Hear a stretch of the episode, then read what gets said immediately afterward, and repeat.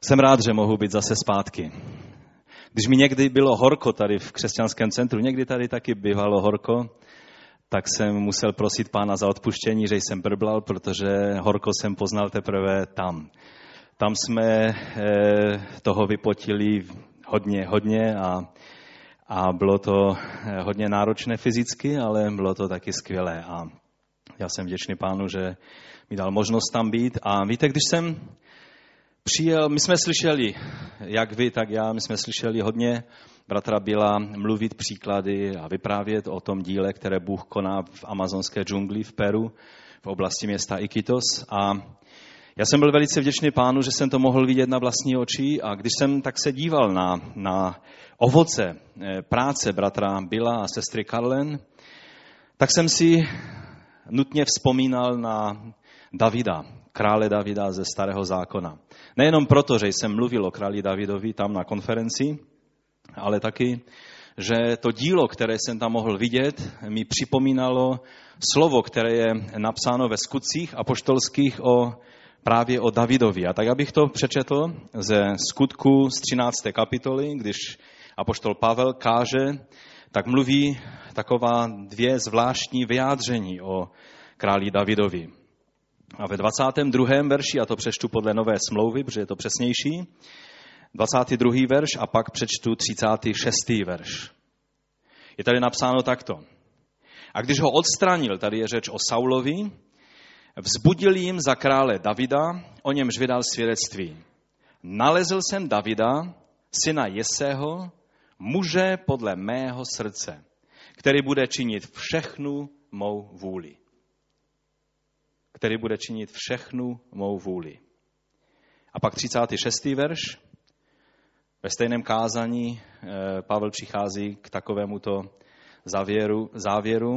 David totiž, když posloužil vlastnímu pokolení nebo vlastní generaci, boží vůli, usnul a byl připojen ke svým otcům a uviděl zkázu. Tady je samozřejmě hlavní téma toho verše, že David taky zemřel eh, a on tam argumentuje vůči Ježíši, že David vlastně viděl eh, zkázu, nebo že se jeho tělo normálně rozložilo, tak jako tělo každého člověka, který zemře. Ale předtím říká jenom tak mimochodem velice zvláštní a důležitou věc, že David posloužil své generaci božími záměry. Tady eh, v té nové smlouvě to slovo eh, boží záměry je napsáno boží vůli. Že posloužil boží vůli své generaci nebo svému pokolení a byl připojen ke svým otcům. A víte, to, je, to jsou dvě vyjádření, snad vrcholná vyjádření, které Bůh může říct, nebo Duch Svatý může říct o člověku. A víme, že eh, minimálně to první vyjádření přímo řekl Bůh jako důvod, proč si vyvolil Davida. A je to taková otázka, kterou je dobré si položit. A já jsem vždycky měl takovou otázku ve svém srdci, pane, co, je, co bylo tolik zvláštního? Co bylo tak zvláštní na Davidovi, že on byl tím mužem, o kterém si takovéto skvělé, úžasné svědectví vydal. A už před léty vlastně, když jsem jednou tak seděl před pánem a, a tak jsem položil tuto otázku Bohu a tehdy mi Bůh velice rychle, velice to přišlo překvapivě a rychle mi odpověděl eh, takovým trojím způsobem. A ukázal mi tři věci, které vlastně byly eh, na Davidovi ty, ty, které se Bohu líbily. A ta první věc byla eh, věrnost v malých věcech, a odvaha k velkým věcem. Věrnost v malých věcech a je třeba, je to základ, je to počátek toho, abychom mohli konat Boží vůli. V těch malých běžných věcech každodenních musíme být věrní, ale nestačí být jenom věrní v malých věcech, musíme být ochotní čelit i velkým výzvám, které přicházejí do našeho života. Druhá věc je, eh, že David důvěřoval Bohu v čase neúspěchu a problému a zachovával pokoru v čase úspěchu a v čase, kdy se mu dažilo. To je zase druhá taková rovnováha, která byla v životě Davida. Když měl neúspěch, nedovolil ďáblu, aby mu překroutil jeho pohled na Boha. A když se mu dažilo, tak nedovolil, aby mu ďábel překroutil pohled na sebe sama a na ostatní lidi. A za třetí, David usiloval více o obnovení božího stánku uprostřed lidu, to znamená boží přítomnost uprostřed lidu, než o budování svého vlastního království, o budování své reputace nebo svého image před lidmi. Jemu záleželo více na tom, co si o něm říká Bůh, než co si o něm říkají lidé. A jak když jsem tak přemýšlel o Davidovi, tak jsem, tak jsem v službě bratra Bila Pepera a vůbec celého toho hnutí eh, mohl vidět vlastně ovoce muže stejného, eh, stejného charakteru, stejného způsobu služby a byl jsem tím velice povzbuzen a požehnán. Dnes bych se chtěl věnovat té druhé eh, té druhé větě nebo tomu druhému zjištění, které mi pan ukázal, že bylo na Davidovi to, eh, to cené, co způsobilo, že byl mužem podle božího srdce. A to je, že David důvěřoval Bohu v neúspěchu a v problémech a zachoval si pokoru a střízlivý pohled na sebe v době, kdy mu všichni tleskali a kdy ho všichni chválili. A víte, zachovat si správnou perspektivu v pohledu na Boha, když se nám všechno sype a kdy nám ďábel se snaží ukázat Boha úplně jiného, než jakého vidíme v Biblii. Kdy i naše okolnosti a naše zkušenosti se snaží narušit ten pohled, který vidíme v Božím slovu. Kdy se zdá, že Boží principy nefungují. Kdy se zdá, že Bůh mluví, že je blízko a přitom my ho necítíme, že je blízko. Kdy se zdá, že Bůh říká, pomůžu ti, budu s tebou a přitom mi nepomáhá a zdá se, že není se mnou. To jsou chvíle, ve kterých ďábel nejvíc zúročí svůj největší v uvozovkách dar, který má, a to je co? Co má ďábel za nejlepší schopnost? Takovou schopnost, jak má ďábel, v této věci nemá nikdo jiný. Lež. Je řečeno, že když mluví ze sebe, tak lže. Je otcem lží a když něco ze sebe vyprodukuje, pak je to lež. I když to může být faktologicky úplně pravda, když to říká ďábel, je to lež. Protože to vždycky řekne ve špatném kontextu, ve, špatném, eh, ve špatné chvíli, protože Boží slovo mluví vždy ve správném kontextu a ve správné chvíli je třeba použít správný biblický princip. Prý můj děda kdysi říkával, že z Biblii se dá dojít i do pekla. A ono je to velká pravda. Ďábel Ježíši na poušti citoval co? Koran? Citoval mu Bibli. Překroucenou, přitaženou za vlasy, přidal tam jedno slovo, ubral tam něco, ale citoval Bibli. Tohle ďábel dělá vždycky, když jsme v situaci, kdy přestáváme Bohu rozumět. Kdo z vás někdy přestal Bohu rozumět? Děli se věci ve vašem životě, kdy jste si řekli, pane, nevím, nerozumím tomu. A bojíme se říct, nerozumím tobě, tvému jednání, Bože. Vůbec nevím, kam směřuješ, kam míříš s tím, co děláš. A takové chvíle ďábel chce využít, aby překroutil obraz Boží v našich očích. Pak jsou chvíle, kdy se nám daří a všichni lidé nám tleskají. Už vám někdo tleskal? Určitě. Něco uděláte dobře. Všichni vás chválí, dávají vás za příklad. A najednou je nebezpečí, že ztratí, ztratíme rovnováhu a začneme tak nějak si příliš fandit. Příliš brát vážně sami sebe. Začneme tak nějak eh, se cítit příliš v tom všem. Začneme, začneme to všechno brát a začne se to ukládat v nás a naruší se pohled nás samotných, na sebe sama. Začneme sebe vidět v křivém zrcadle a taky i ostatní lidi začneme vidět v křivém zrcadle. Začneme je vidět e, pokříveně, nevidíme je tak, jak je máme vidět. Když bychom hledali popis práce ďábla, co dělá, čím se živí, tak tohle je popis jeho práce. Nic víc nemusí dělat. Nic víc nemusí dělat, protože to je to, co on dělá. Když se mu podaří nás zvyklat na těchto dvou rovinách, tak je zlé. Když zůstaneme a obstojíme ve zdravém pohledu na Boha a ve zdravém pohledu na sebe sama a na ostatní lidi, pak jsme pro ďábla nezasažitelní. Slyšeli jste dobře, jsme pro ďábla nezasažitelní. Může dělat, co chce, může vymyslet jakékoliv pikle a pasti na tebe ale jsi pro něj nezasažitelný, chodí pouze jako řvoucí lev, ale nemá se možnost k tobě přiblížit, protože mu nedáš prostor tím, že e, se změní tvůj pohled na Boha a na sebe sama. Takže zaprvé, co máme dělat? Aby naše duchovní zdraví zůstalo e, zdravé a dobré, protože závisí na těchto dvou perspektivách. Co máme dělat, abychom si zachovali správnou perspektivu pohledu na Boha?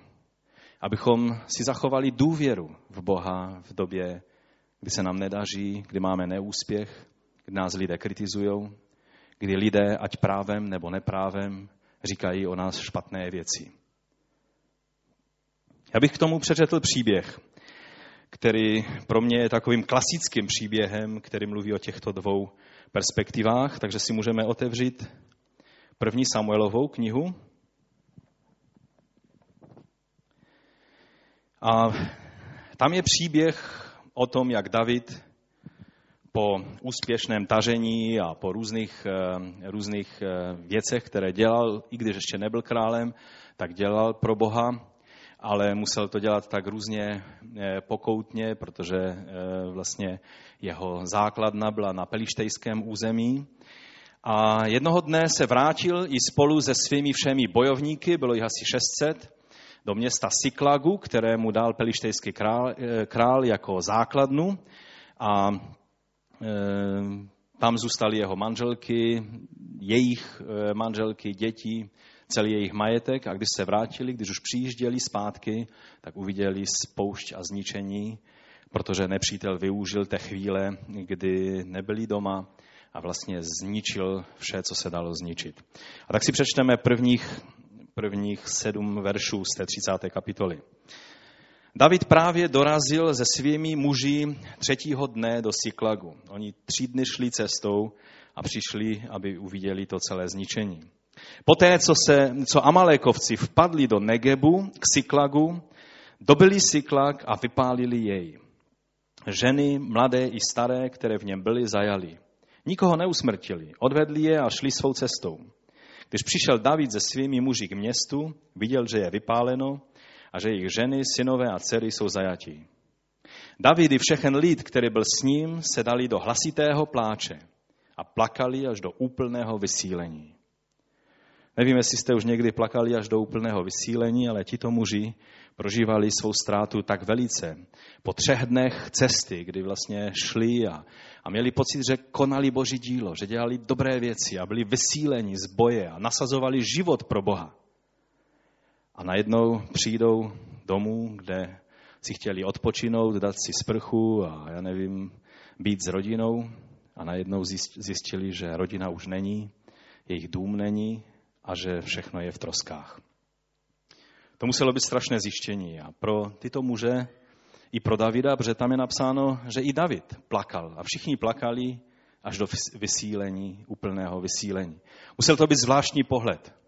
Ta silná mocná Davidová armáda. Bylo to 600 mužů schopných porazit armádu několika násobně větší, než byli oni. A tady všichni sedí a pláčou a nejsou schopni dělat nic jiného.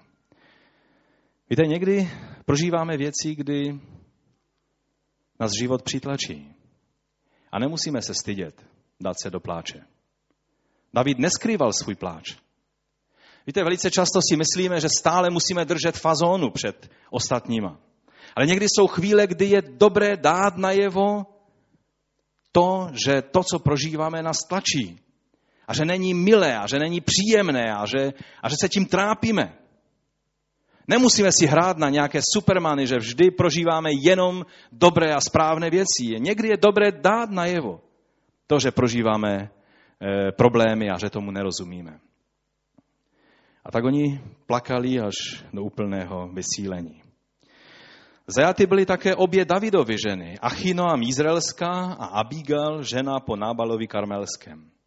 Davidovi bylo velmi úzko. Proč mu bylo úzko?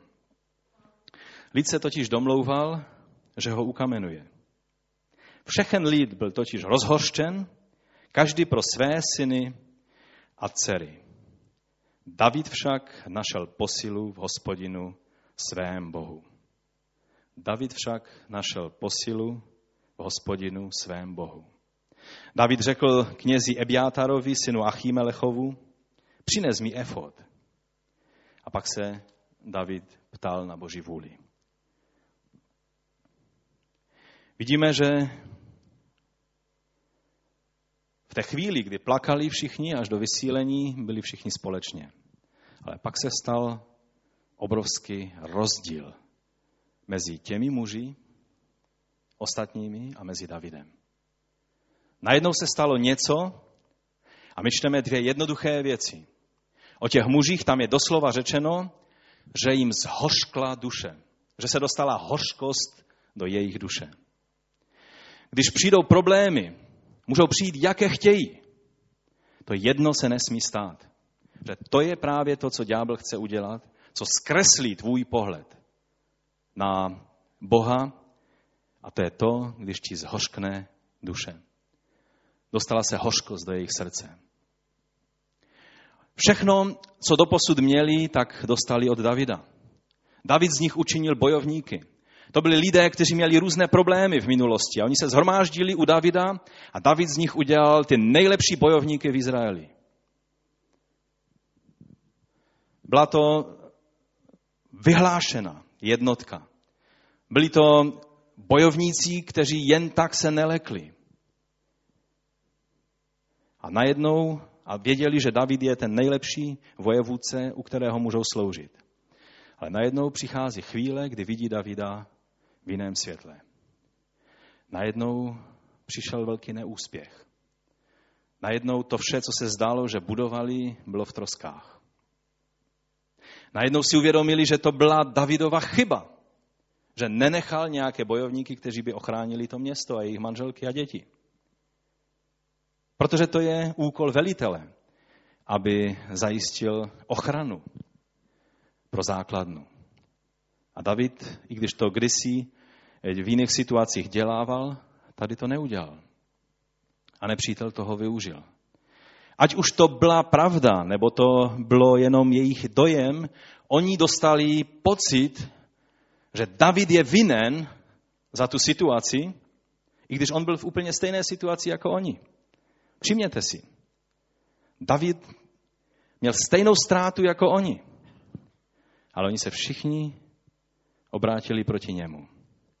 A najednou přišli na řešení, že nejlepší řešení bude, když Davida ukamenujou. Víte, je to zvláštní, ale lidé, když jsou pod tlakem a v problémech, tak vždycky chtějí mít nějakou, nějaký způsob, jak ventilovat ty své problémy.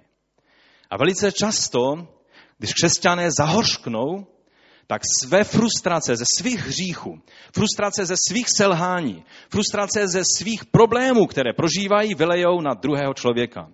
Velice často je to někdo, kdo stojí v čele, protože to je vždycky takový automaticky a v Česku to platí dvojnásob. Terč pro veškeré, veškeré útoky. Vždycky vedoucí je za všechno vinen. Si vzpomínám v práci, jak jsme byli všichni eh, kolegové a byli jiní vedoucí, pak toho vedoucího odvolali a jednoho z těch našich kamarádů udělali vedoucím. Od té chvíle ti stejní kamarádi, kteří s ním pracovali a, a byli jsme všichni prostě velice dobří kamarádi, najednou se začali na něj dívat kriticky a začali na něm hledat chyby. A velice podezíravě se na něj dívali. To je takový efekt, který tady eh, v té naší kotlině dost často působí. A tehdy, jak vidíme, tak ta hořkost způsobila, že oni se obrátili proti Davidovi. A to jediné řešení, které si mysleli, že, že, že, to, že to tu jejich bolest nějakým způsobem vyřeší, tak eh, chtěli ukamenovat Davida. A co dělal David?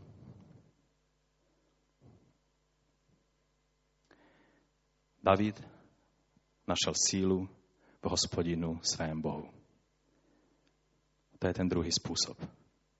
Měl stejné problémy, měl stejné těžkosti, prožíval stejný tlak, ale on s tím tlakem neutíkal před Bohem, ale on šel k Bohu. Když utíkáš před Bohem, Hořkost se chopí tvého srdce. Vždycky budeš hledat výmluvy, proč prožíváš to nebo ono. Vždycky budeš mít vysvětlení. Ďábel bude stát po tvém boku a vždycky ti bude nabízet velice racionální vysvětlení, proč máš být naštvaný na lidi, na Boha, na okolnosti a proč spíše do sboru nejít, než jít. S tím vždycky ďábel přijde. Ale David našel posilu v hospodinu svém Bohu. Kde hledáš posilu ty, když prožíváš problémy? Toť otázka. V jiné situaci, když bychom se podívali na Davida, že já věřím, že to je ta věc, která se Bohu líbila na Davidovi. Že on, když bylo zlé, tak věděl, že může jít blíž k Bohu a nevzdálit se od Boha. V první, teda v druhé Samuelově, v 15. kapitole, čteme jinou situaci. A to bylo, kdy David dokonce musel utíkat. Už ne před Amalekovci, nebyli to Amalekovci, kteří na něj útočili, ale byl to jeho vlastní syn a veliká část jeho národa, ve které on byl králem. A David musel utíkat. A tehdy tam je napsáno 25. verš té 15. kapitoly. Tam je napsáno takto. Potom král Sadokovi nařídil. Dones Boží schránu zpět do města.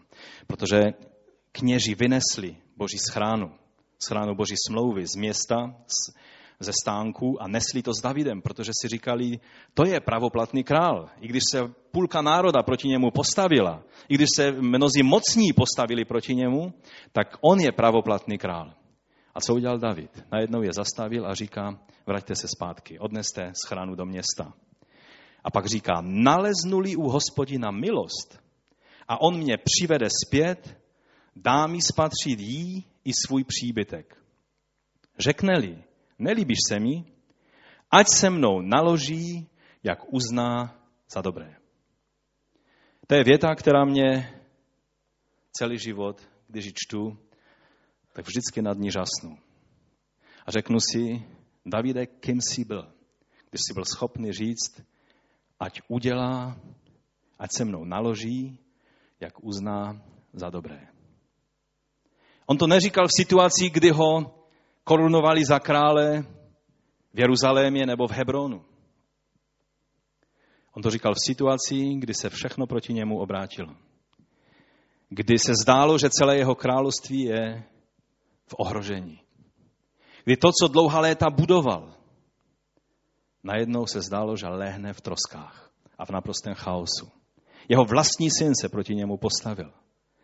A to nejhorší na tom bylo, že David, když by chtěl hledat výnika, proč se ty věci dějí, tak kdo byl tím výnikem? Kdo řek, tady někdo řekl, kdo byl výnikem? On sám, ano. David si to sám způsobil svým hříchem. To bylo to, co ho nejvíc muselo bolet. Protože on věděl, že svýma chybama, svým hříchem, tím, že polevil ve svém životě, způsobil to, co teď prožívá.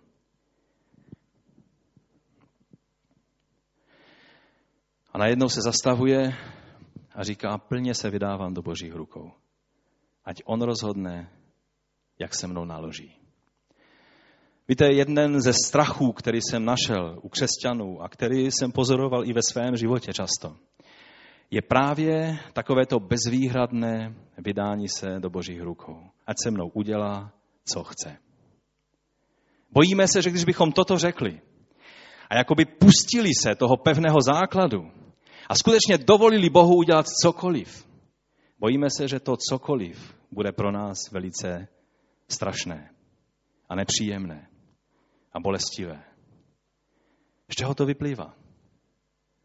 Já jsem poznal jednu věc, že to, že David byl schopen říct, ať se mnou naloží, jak uzná za vhodné, že to pocházelo z toho, že on znal svého Boha. On věděl, kým je Bůh v jiné situaci, kdy lid zřešil, David znovu zřešil, on zase nebyl tak ideální člověk. A přesto to byl muž, kterého si Bůh vybral a byl to muž podle jeho srdce. Ale v té situaci, kdy pak přišel soud na lid a Bůh dal Davidovi vybrat, jaký druh soudu přijde. Co tehdy David řekl? jenom nepadnout do rukou lidí. Když padnou do něčí rukou, raději padnou do rukou božích. Přišel veliký soud, ale David věděl, že když padnou do rukou božích, tak ví, že jsou v rukou toho, který je miluje a který chce jen dobře. I když někdy to bolí, to, co prožíváme. Někdy procházíme věcma, když řekneme, Bože, můžeš naložit se mnou, jak chceš. A pak se dějí věci, které nejsou příjemné. Zdá se, jako by naše cesta končila. Jako by už neměla dál pokračování. Bože, je to skutečně ta cesta, kterou mě chceš vést. Absolutní důvěra Bohu vychází z poznání Boha. Že i když najednou jsme u konce své cesty, najednou se zdá, že Bůh je proti nám a ne pro nás, tak tehdy nedovolíme ďáblu, aby on začal psát charakteristiku Boží v našem myšlení. Ale zachováme si to poznání Boha, které jsme získali ve své komůrce v každodenním hledání Boha. Pokud chceš vědět důvod, proč máš trávit čas s Bohem ve svém soukromí, pak tady ho máš. Není možné znát Boha jenom ze zhromáždění. Není možné znát Boha jenom z kázání. Jsou to věci, bez kterých nelze existovat a zdravě růst. Ale znát Boha můžeš jedině tehdy, když s ním trávíš soukromý čas ve, svých, ve své komůrce. Z toho pocházel, a když čteme žalmy, tak vidíme, že David byl někdo, kdo znal Boha velice důvěrným způsobem. Amen? A to je výzva pro nás, protože není možné, abychom byli schopni se plně vydat do rukou Bohu, pokud neznáme svého Boha. Znáte ten příběh o Wesleyovi, když cestoval do Ameriky, měl kázat evangelium indiánům a cítil se úplně vyčerpán a cítil, že vlastní sílou tlačí ty věci a byl takový dost na dně. Znáte určitě, že Wesley je jedna z nejznámějších osobností v křesťanském světě.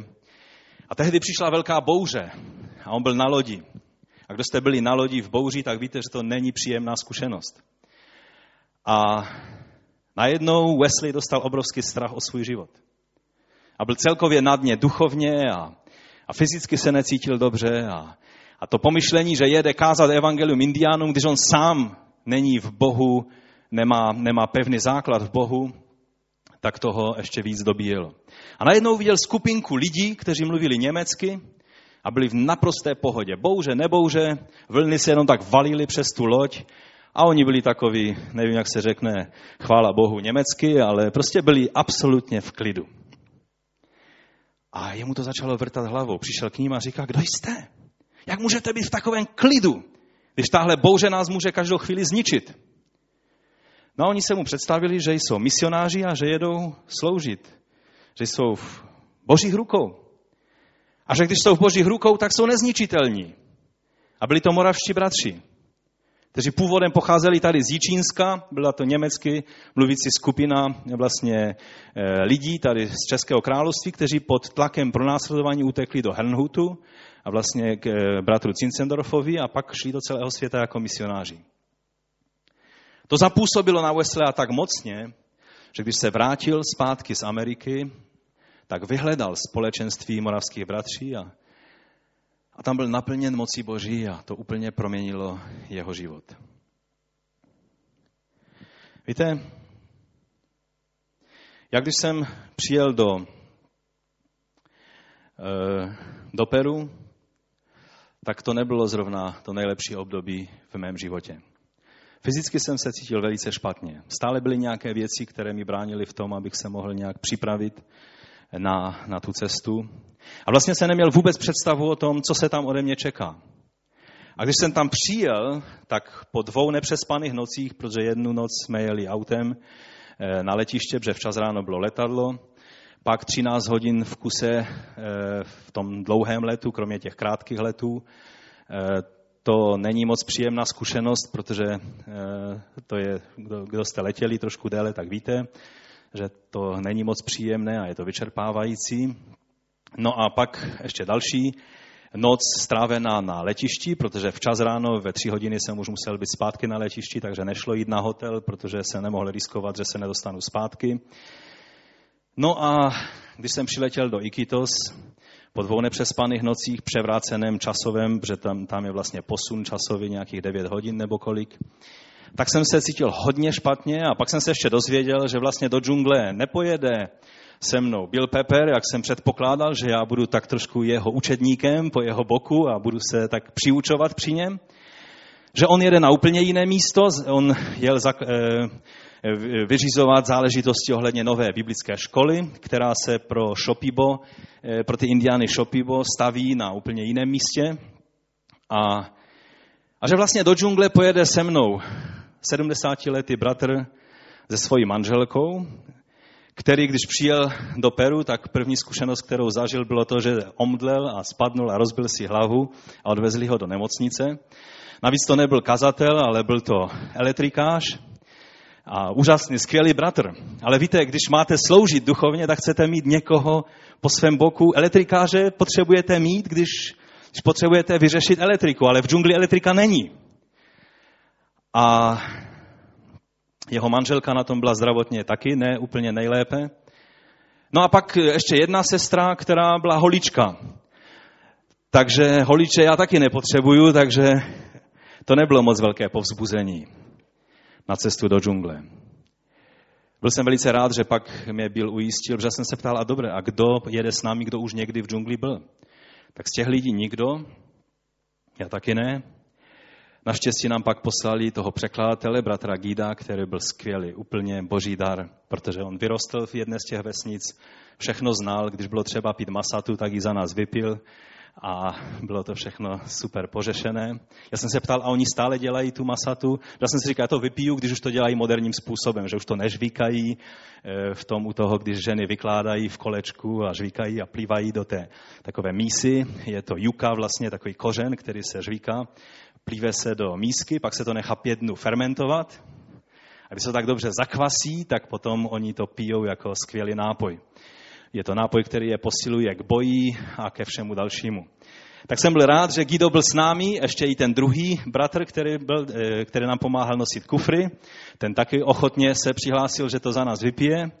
No a taky ještě eh, bratr, který byl jedním z vedoucích té misie, který tam jel jako takový reprezentant té misie, aby nás představil, že jsme hosté, které vysílá Bill Pepper.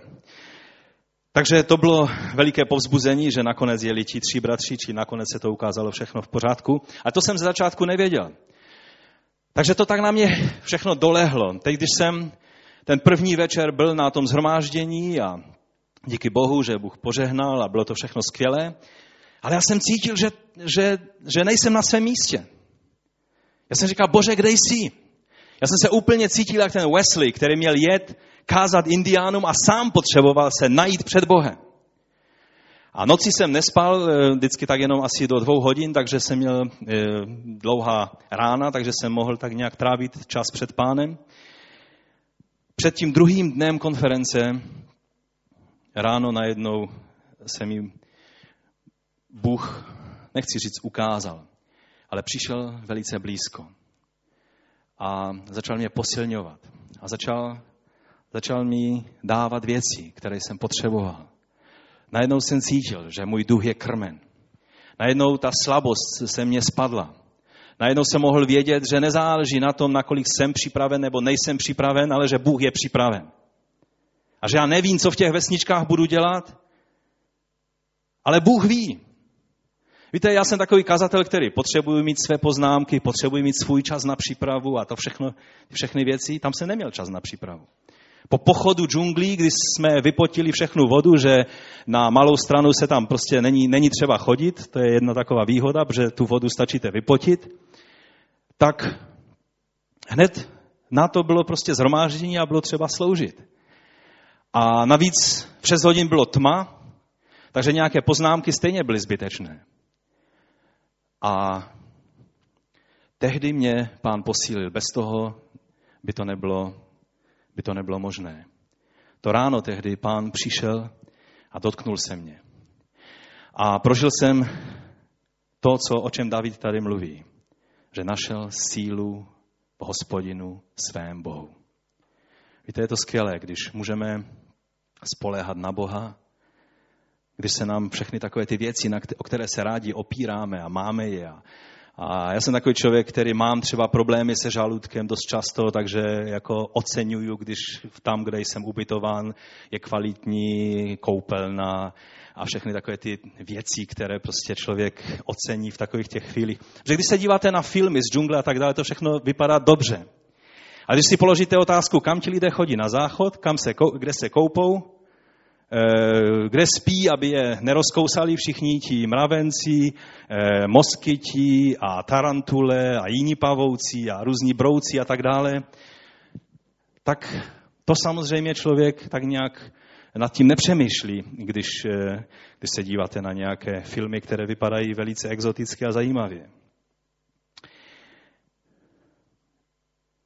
Já věřím, že v situacích, ve kterých nevíme, co máme dělat, máme možnost hledat sílu v Pánu našem Bohu.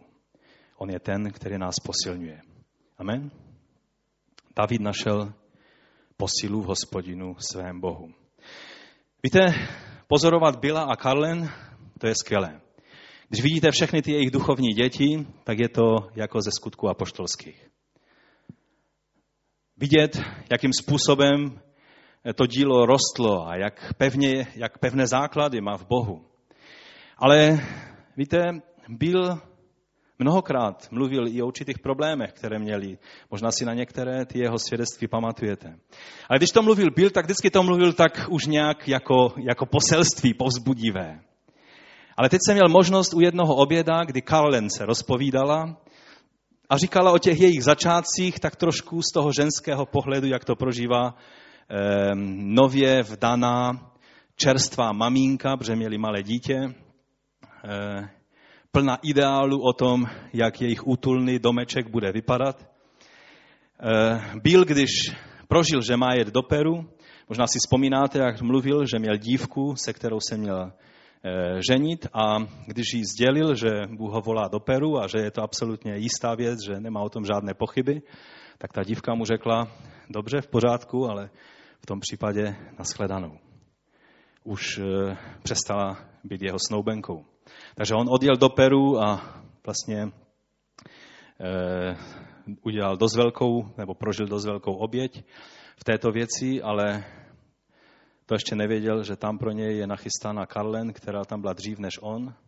A do prvních dveří, do kterých vlezl v Límě, tak mu otevřela mladá dívka, američanka, která mluvila španělsky, která byla povolána do Peru, která byla svobodná, která se mu hodně líbila a kterou když uviděl, tak se mu rozbušilo srdce. A věděl, že jejich životy jsou spojené a od té doby sloužili spolu a slouží dodnes. Ale víte, ty stínné stránky, které se u toho prožívá, ty někdy zapomínáme tak nějak si uvědomit, že to jsou taky lidé z masa a kostí, které prožívají a že to bolí. A Karlen, když začala eh, vyprávět do těch začátcích, říká, že byl, on je vždycky takový natřený, všechno vysvětluje, tam ta fotka s těma rukama nahoře, to nebylo, že bychom to náranžovali, on prostě vyprávěl o tom, co Bůh dělá mezi Šopibo Indiány v dnešní době a tak tam mával rukama a já jsem chtěl udělat normální fotku té skupiny a on zrovna vyšel s těma rukama nahoře tak on jí vyprávěl o tom, že zrovna koupil loď a že to bude skvělé, že to bude jejich dům na řece, že nebudou muset eh, prostě spát v těch vesničkách, že budou bydlet na té lodi. A ukázal jí fotku, co jí neřekl, že to je fotka 20 let stará, když ta loď byla nová. Když pak Karlen říkal, když přišli do přístavu a ona měla tu představu toho, že si z té lodi udělat domeček, až to bude co nádherné. Když přišli do přístavu a uviděla tu, tu, tu, jak se to říká česky správně? No byla to absolutní ruína. Skrz naskrz tu loď bylo vidět, byla to jenom nějaká taková střecha. Utulný domeček, ono ani v těch vesničkách utulné domečky nejsou, protože tam jdete po vesnici a tady vidíte přes okno, protože okno to je vlastně díra do stěny, jak tam lidé na hámacích leží nebo na zemi. Vidíte prostě všechno, co se děje, protože takhle nějak to tam funguje. A takže Karlen říká v tom okamžiku, jak se dívala na tu loď, tak říká, moje srdce takhle steklo do kanálu. Pšt, tak to ukázala. V tom okamžiku ztratila absolutně odvahu veškeré natření, všechno. A začala plakat a prostě byla z toho úplně zničená. A tehdy říká, že jí, že jí pán jenom řekl tiše jednu věc. Udělej z toho dům. No a tak začali pracovat a připravili skvělou loď, dali tam okna a soukromí tam vytvořili na té lodi, natírali všechno, díry prostě e, spravili.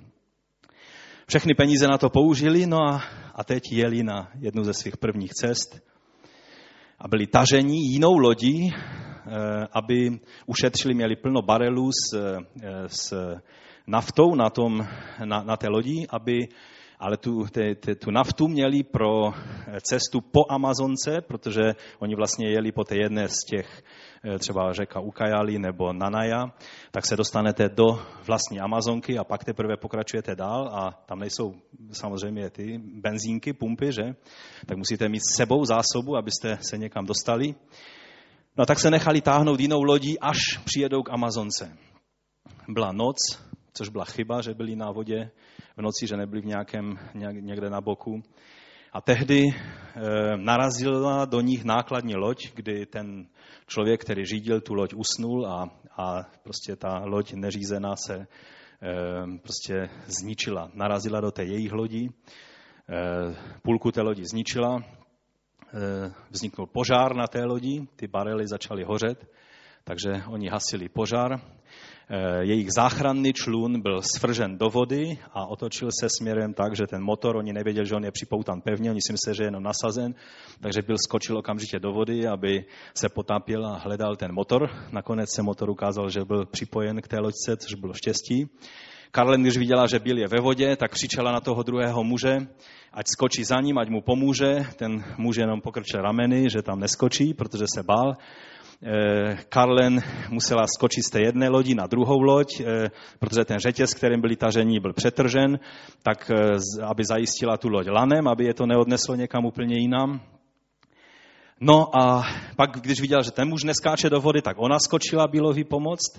Pak si uvědomili, že oni jsou oba dva ve vodě a jejich malé dítě je na hořící lodi.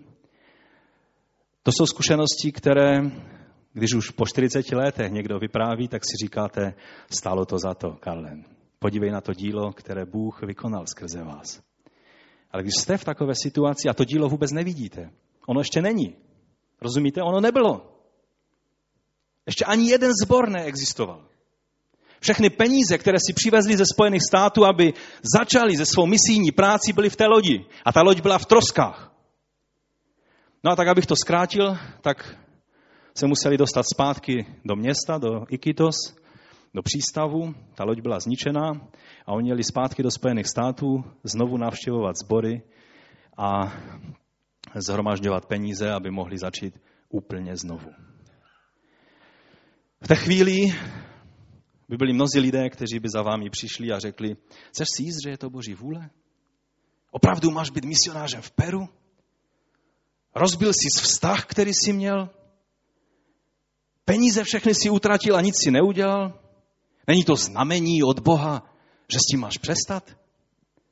Zní to logicky?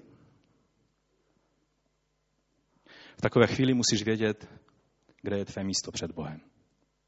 V takové chvíli musíš znát Boha. Že jinak ďábel pracuje velice číle na tom, aby ti zkreslil pohled na Boha, na Boží vůli, na Boží plán ve tvém životě. A tak oni prožili jenom jednu věc. Nepíš o těch problémech do těch zborů, píš o vizi, kterou ti Bůh dal, o církvi, která bude růst a sílit v Amazonii. No a tak to bylo to, co dělali v Americe a pak se vrátili zpátky a Bůh jim začal žehnat. Víte, možná se vám to hodně zdá vzdálené, ale ty a já prožíváme možná ne zrovna potápějící se loď, ale prožíváš mnohé věci, které se potápějí ve tvém životě. A otázka je, jestli dovolíš Bohu, aby, ti, aby tě ujistil, aby ti ujasnil, že jsi v jeho vůli. Víte, klíčová věc v takové chvíli je, jestli jsi v centru Boží vůle nebo ne. Protože nejbezpečnější místo na světě je v centru Boží vůle. Amen? To je to jediné místo, kde se nemusíš ničeho bát, i když se dějí velice špatné věci. Někdy tě to může stát život ale jsi v bezpečí, protože jsi v boží ruce. Jsou dva příklady v Biblii, které vidíme a je rád používám do kontrastu. Vidíme Jonáše na moři v bouři a vidíme apoštola Pavla na moři v bouři. Dvě úplně stejné situace a přitom absolutně odlišné a neměli ze sebou nic společného. Proč? Protože Pavel byl v centru Boží vůle a Jonáš byl na útěku před Bohem. Jonáš, když přijal vizí toho, co má dělat, řekl si, bože, nějak, nějak zrovna na to nejsem stavěný a, a tak se vzal a vstoupil na loď a jel jako svobodný občan. A jel pryč od Boha. Co se stalo? Přišla bouře, ale to se stalo i Pavlovi. Velká bouře. Všichni muži se báli o svůj život. A co je napsáno o Jonáši? Že v podpalu by spal. To je znamení toho, že se cítí bezpečný, ne? Petr, když spal před popravou, znamenalo, že ví, že všechno je v pořádku. U Jonáše to byl spánek jiný. Někdy, když jsme na útěku před Bohem, prožíváme spánek, který se zdá být spánek klidný. V tom svém duchovním životě prožíváme spánek. A to je spánek Jonášův a ne Petrův. Rozumíte? V tom je obrovský rozdíl. Pak ti muži vyrušili Jonáša a říkají, odkud jsi, co jsi za člověk? A když jim řekl, že je na útěku před Bohem, tak se všichni zhrozili, protože už věděli, proč ty problémy prožívají. A pak, když hledali řešení, tak sám Jonáš jim poradil, jaké řešení. Vyhoďte mě do moře. Do toho rozbouřeného moře ho museli vyhodit. Víte, když jste na útěku před Bohem, nejste v bezpečí. Díky Bohu Bůh poslal velkou rybu, Nevím, jak jste se cítili, byl polknut rybou a když čteme, co Jonáš popisuje v té rybě, tak se zdá, že prožil svou agonii, svou, svou klinickou smrt. Ale díky Bohu, že Bůh mu dal druhou šanci, že poslal tu rybu. Ale ta ryba nebyla příjemná zkušenost. Být mimo centrum Boží vůle není příjemná zkušenost. A ta ryba byla to, co ho přivedlo zpátky na Boží cestu. Když Bůh musí poslat nějakou rybu smradlavou, která má trávicí šťávy, které vás chtějí rozložit, která má e, v žaludku dosti nepořádek, který není uspůsoben pro život člověka. Ale Bůh to musí použít. Je to jenom proto, že tě chce dostat zpátky do centrum své vůle. A poštol Pavel byl na moři, byl v bouři a byl vězeň. Byl vězeň, kterému hrozila smrt každou chvíli. Když vojáci měli obavu, že se vězni rozutečou, když budou plavat na Maltu, tak co, uděl, co se rozhodli udělat? Že je všechny pozabíjejí a bude to jednoduché, prostě nikdo neuteče, když budou mrtví. V takové situaci byl Pavel. Ale on se postavil na té lodi, rozbouřené lodi a říká, mužové, buďte dobré mysli. Nic se vám nestane. Zrovna teď se mnou mluvil anděl mého Boha, kterému sloužím. A on mi potvrdil, že se musím postavit před císaře v Římě. Proč se měl postavit před císaře v Římě? Byla to boží vůle, ale on byl jako vězeň, jako odsouzený. Nakonec položil život v Římě. Ale měl absolutní jistotu, že je v centrum boží vůle. Dokonce prorok Agabus prorokoval Pavlovi, takhle e, prostě ukázal to obrazně pásem Pavlovým, že ho svážou a že ho zatknou v Jeruzalémě a varoval ho, aby šel do Jeruzaléma, že, že to bude znamenat jeho zatčení. Víte, někdy i prorok ti může prorokovat, ale ty musíš vědět, co ti Bůh tím proroctvím říká. Blíží se prorocká konference. Bude tady vyštěno mnoho proroctví. To, abys měl správný úžitek z proroctví, záleží na tom, jak ty stojíš před Bohem. Všichni lidé to pochopili jinak, jenom Pavel, který měl svědectví Ducha Svatého, co mu tím Bůh chce říct, věděl přesně, co to proroctví pro něj znamená. Amen? Být v centru Boží vůle, můžeš být ve stejné bouři jako Jonáš, ale jsi v úplně jiné situaci.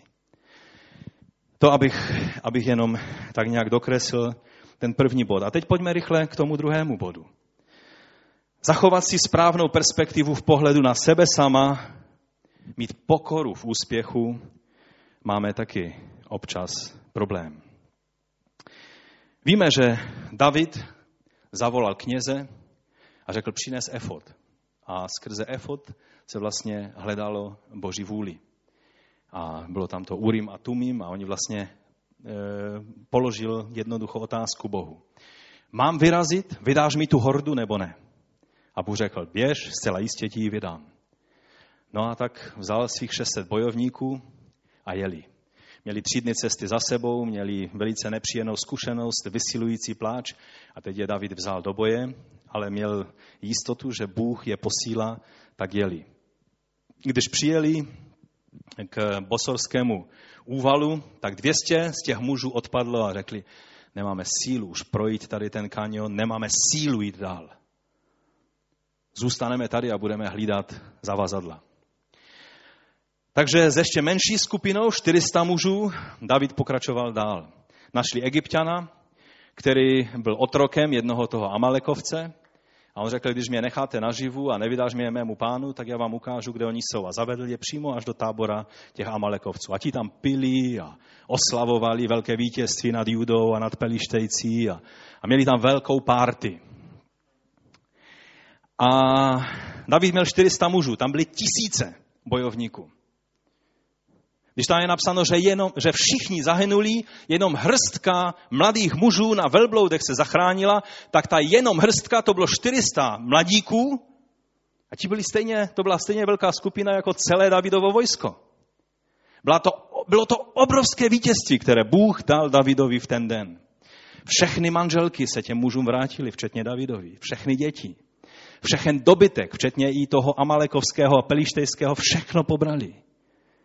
A jeli zpátky a ti mužové volali, haleluja, je to vítězství Davidovo. Bůh dal vítězství Davidovi. No oni sice říkali, že Bůh dal vítězství Davidovi, ale najednou těmi hrdiny se začali cítit skutečně oni. Předtím chtěli Davida ukamenovat a teď se ukázalo, když přišli do tábora, tak když bychom četli ten závěr té kapitoly, tak tam je napsána velice zvláštní věc. Najednou ti hrdinové, kteří najednou zase byli na koni, zase byli v pořádku, zase, zase byli těmi, který, kteří ví, co je třeba dělat. A přece Bůh je s námi a podívejte na, tu obrov, na to obrovské vítězství, které nám dal. A najednou přicházejí kam? K těm 200 mužům, kteří tam sedí u těch zavazadel. A víte, nevím jak vy, ale když jste plní práce a, a vykonáváte něco důležitého a najednou víte, někdo tak jenom sedí, tak někdy máte pocit, člověče, co sedíš, chyť se taky něčeho. Že? Jsem jenom já takový divný, nebo máte taky někdy takový pocit? A najednou těch 200 mužů vypadalo jako absolutní zbabělci. Teď vidíte, my jsme věděli, že můžeme s Davidem jít a že bude vítězství. Vy jste o tom pochybovali, proto jste tady zůstali. Byli jste unavení, protože jste byli skleslí, protože jste nevěřili. My jsme měli víru, vy ne. A řekli Davidovi, dejme jim jenom jejich manželky a děti, ale nic z kořisti nedostanou. Protože oni se o to vítězství nezasloužili. A tady zase vidíme rozdíl mezi Davidem a mezi těmito muži. Jak se zachoval David? Tito mužové najednou se velice nadchli sami sebou. Najednou to byli hrdinové.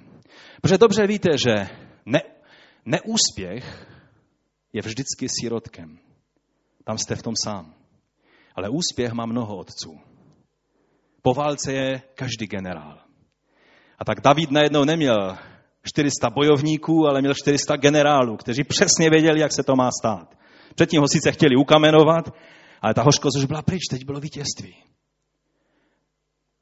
A David řekl, ne, bratři. Tady je napsáno, že se ozvali ničemové a zlí mužové. A tak bychom čekali, že David jim řekne nějaké jiné slovo, když je osloví. A David říká, ne, moji bratři, neuděláme to takhle. Podíl těch, kteří zůstali u zavazadel, bude stejný. A tehdy se David natchnul a říká, a toto bude věčné nařízení v Izraeli. Tohle bude platit vždy v božím lidu.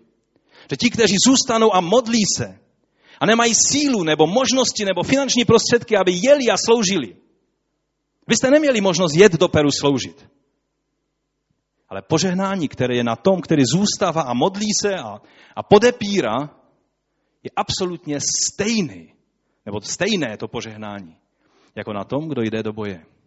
A když si někdo, kdo je v první linii, nebo kdo, koho je víc vidět, nebo kdo je nějak tak víc, eh, víc vyčnívá, si myslí, že, že je nějak víc v Bohu a je nějak něco, něco většího v Bohu, tak začíná eh, být ďábel úspěšný v budování té špatné perspektivy pohledu na sebe, ale pak to je i v pohledu na druhé lidi.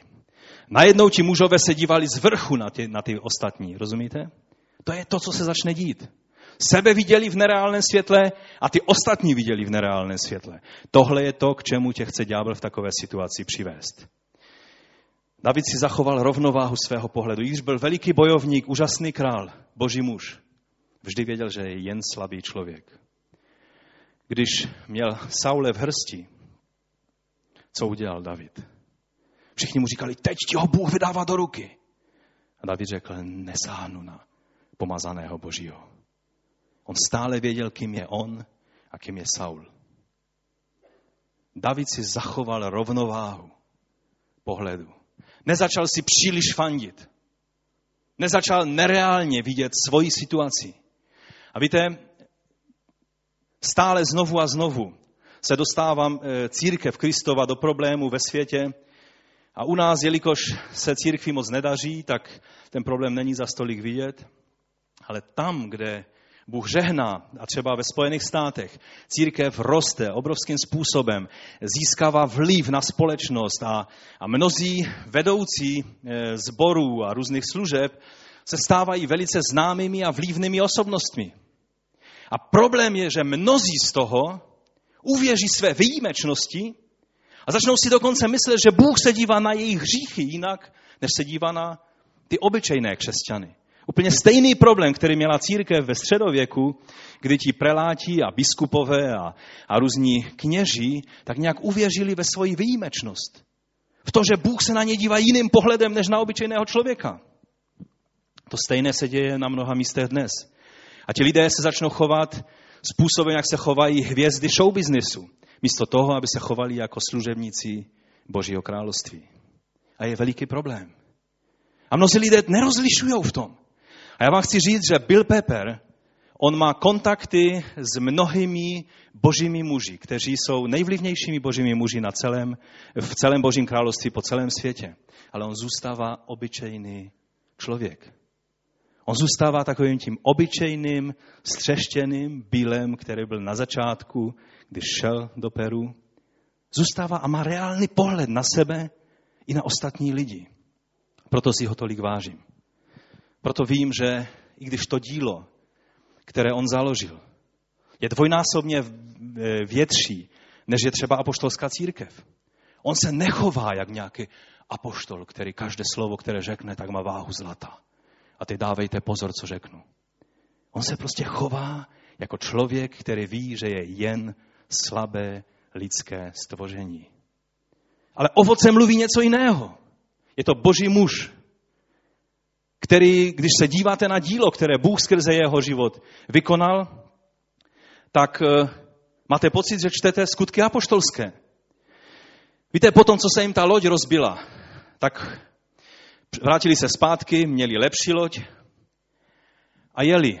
A teď, když jsme byli v té vesničce Lupuna, to je tam, kde bylo tak horko a, a kde tam zháněli tak různě světlo a věřím, že Bůh nám pomůže, abychom jim koupili generátor, aby mohli mít světlo a elektřinu víc často, že tam byly sice elektrické sloupy postavené, vláda tam udělala takové zvláštní dílo, ale generátor, který tam dali, tak se hned porouchal. Předtím byl pouštěn jenom o víkendech, ale pak to skolabovalo úplně, takže o 6 hodin je tma a v 6 hodin je světlo. Takže oni v 6 hodin začínají pracovat a v 6 hodin večer musí eh, mít všechno hotové a zalézt na kutě, protože je tma. A takže byl, když přijel do té vesničky, to byla první vesnice, kterou navštívili. Tehdy tam bylo šest domů, teď je tam 800 lidí, už žije v té vesnici Lupuna. Tehdy tam bylo šest domů. Nebyl žádný důvod, aby šel zrovna do té vesnice. Protože ona není u řeky. Ta vesnice, tam se jde pár kilometrů pěšky do džungle. Čili proč, proč oni zastavili zrovna tam? Proč šel zrovna do té vesnice? Mluvili jsme s tím pastorem, to byl ten starý bratr, který nám udělal oběd z kohouta, tak eh, on tehdy byl mladým chlapcem, který hrál velice dobře fotbal, protože v té vesnici sice není elektrika, není voda, nejsou koupelny, nejsou záchody, ale plné rozměry, nebo fotbalové hřiště plných rozměrů je v každé vesničce, i v té nejmenší. A všichni eh, dobře hrají fotbal. Ten mladík hrál fotbal tak dobře, že pokud by odešel z vesnice a šel eh, do národního týmu, tak by udělal velikou kariéru.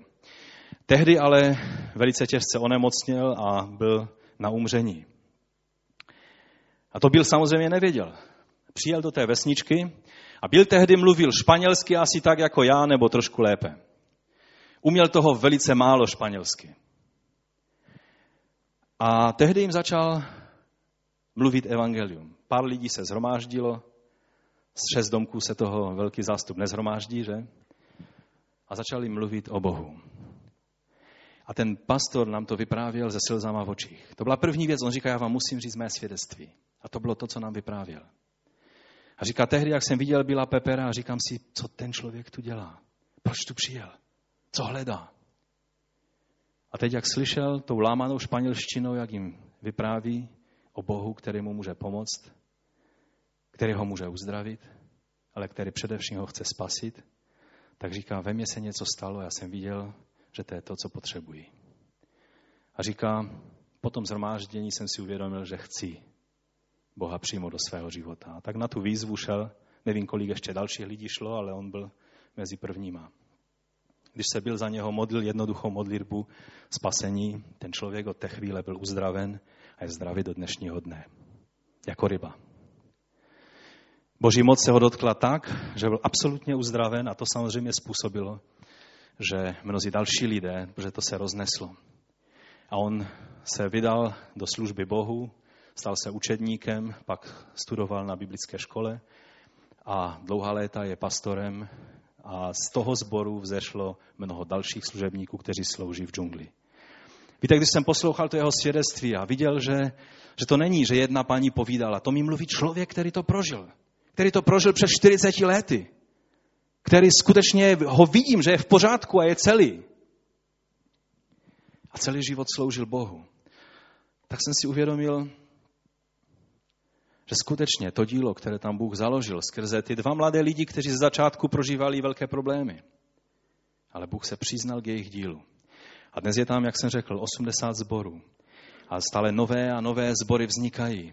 A e, ty peníze, které jsem přivezl tady od vás, a bylo to skvělé, že jsem mohl mít tisíc dolarů na použití tam na to dílo. E, domluvené bylo, že půlka půjde na pokrytí nákladu toho, aby ti pastoři z té džungle mohli přijet na tu konferenci.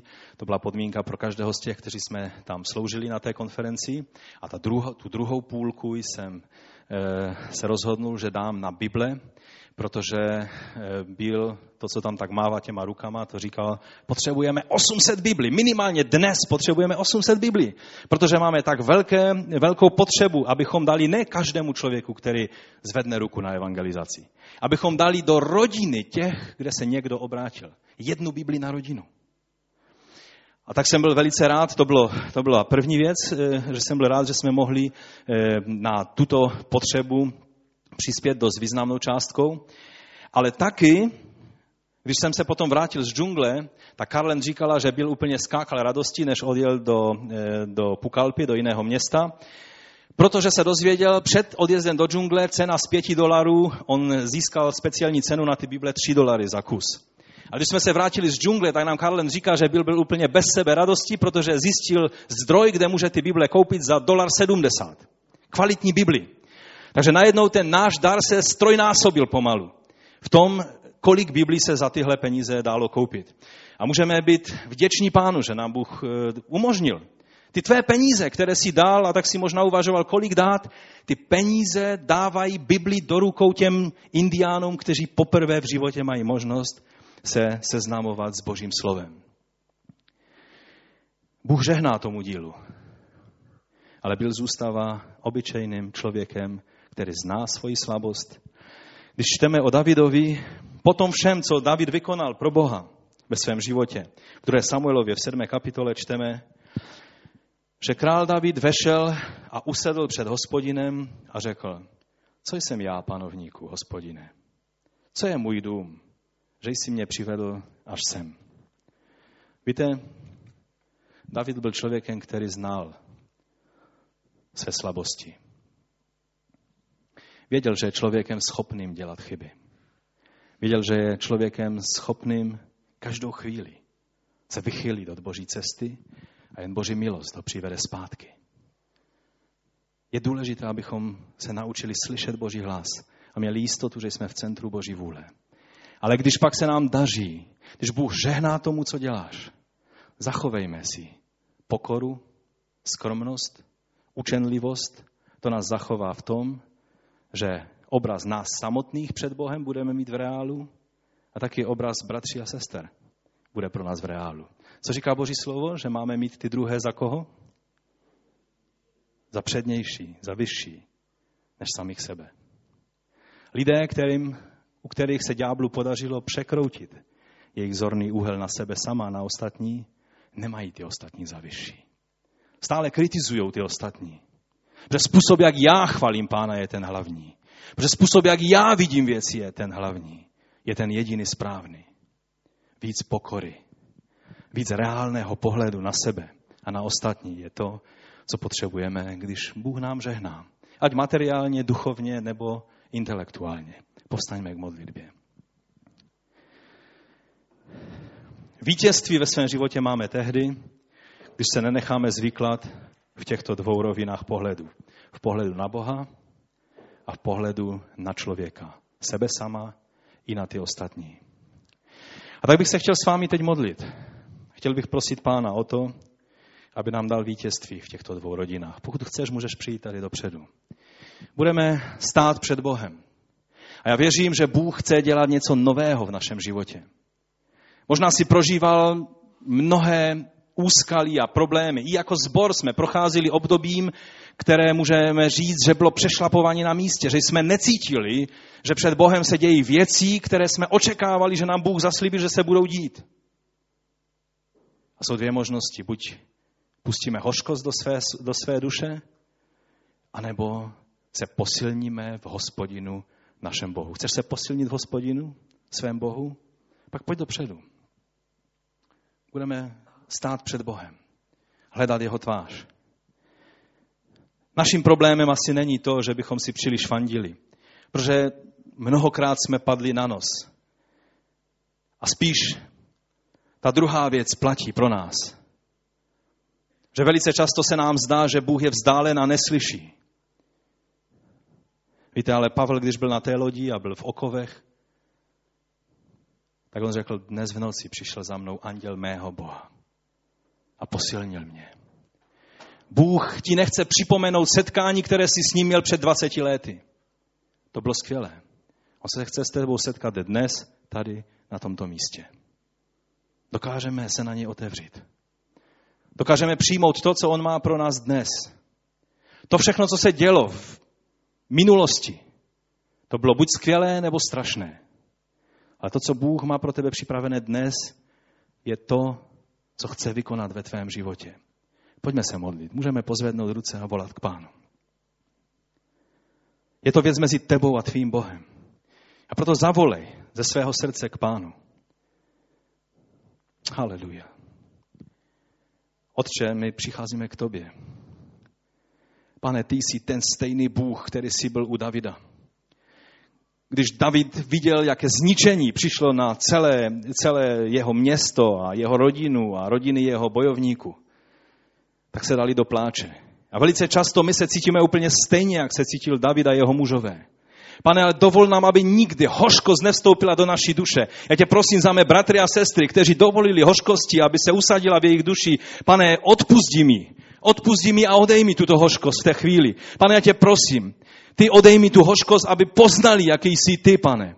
Já ti děkuji za to, že v takových chvílích, kdy se věci sypou a nedaří, tehdy můžeme vědět a znát, kým jsi skutečně. Když se cítíš vzdálen a, a kdy, tě, kdy ti nerozumíme tvému jednání, tehdy můžeme vědět, že jsi ten tyž, kterého jsme tě poznali, když se nám daří a když nám je dobře.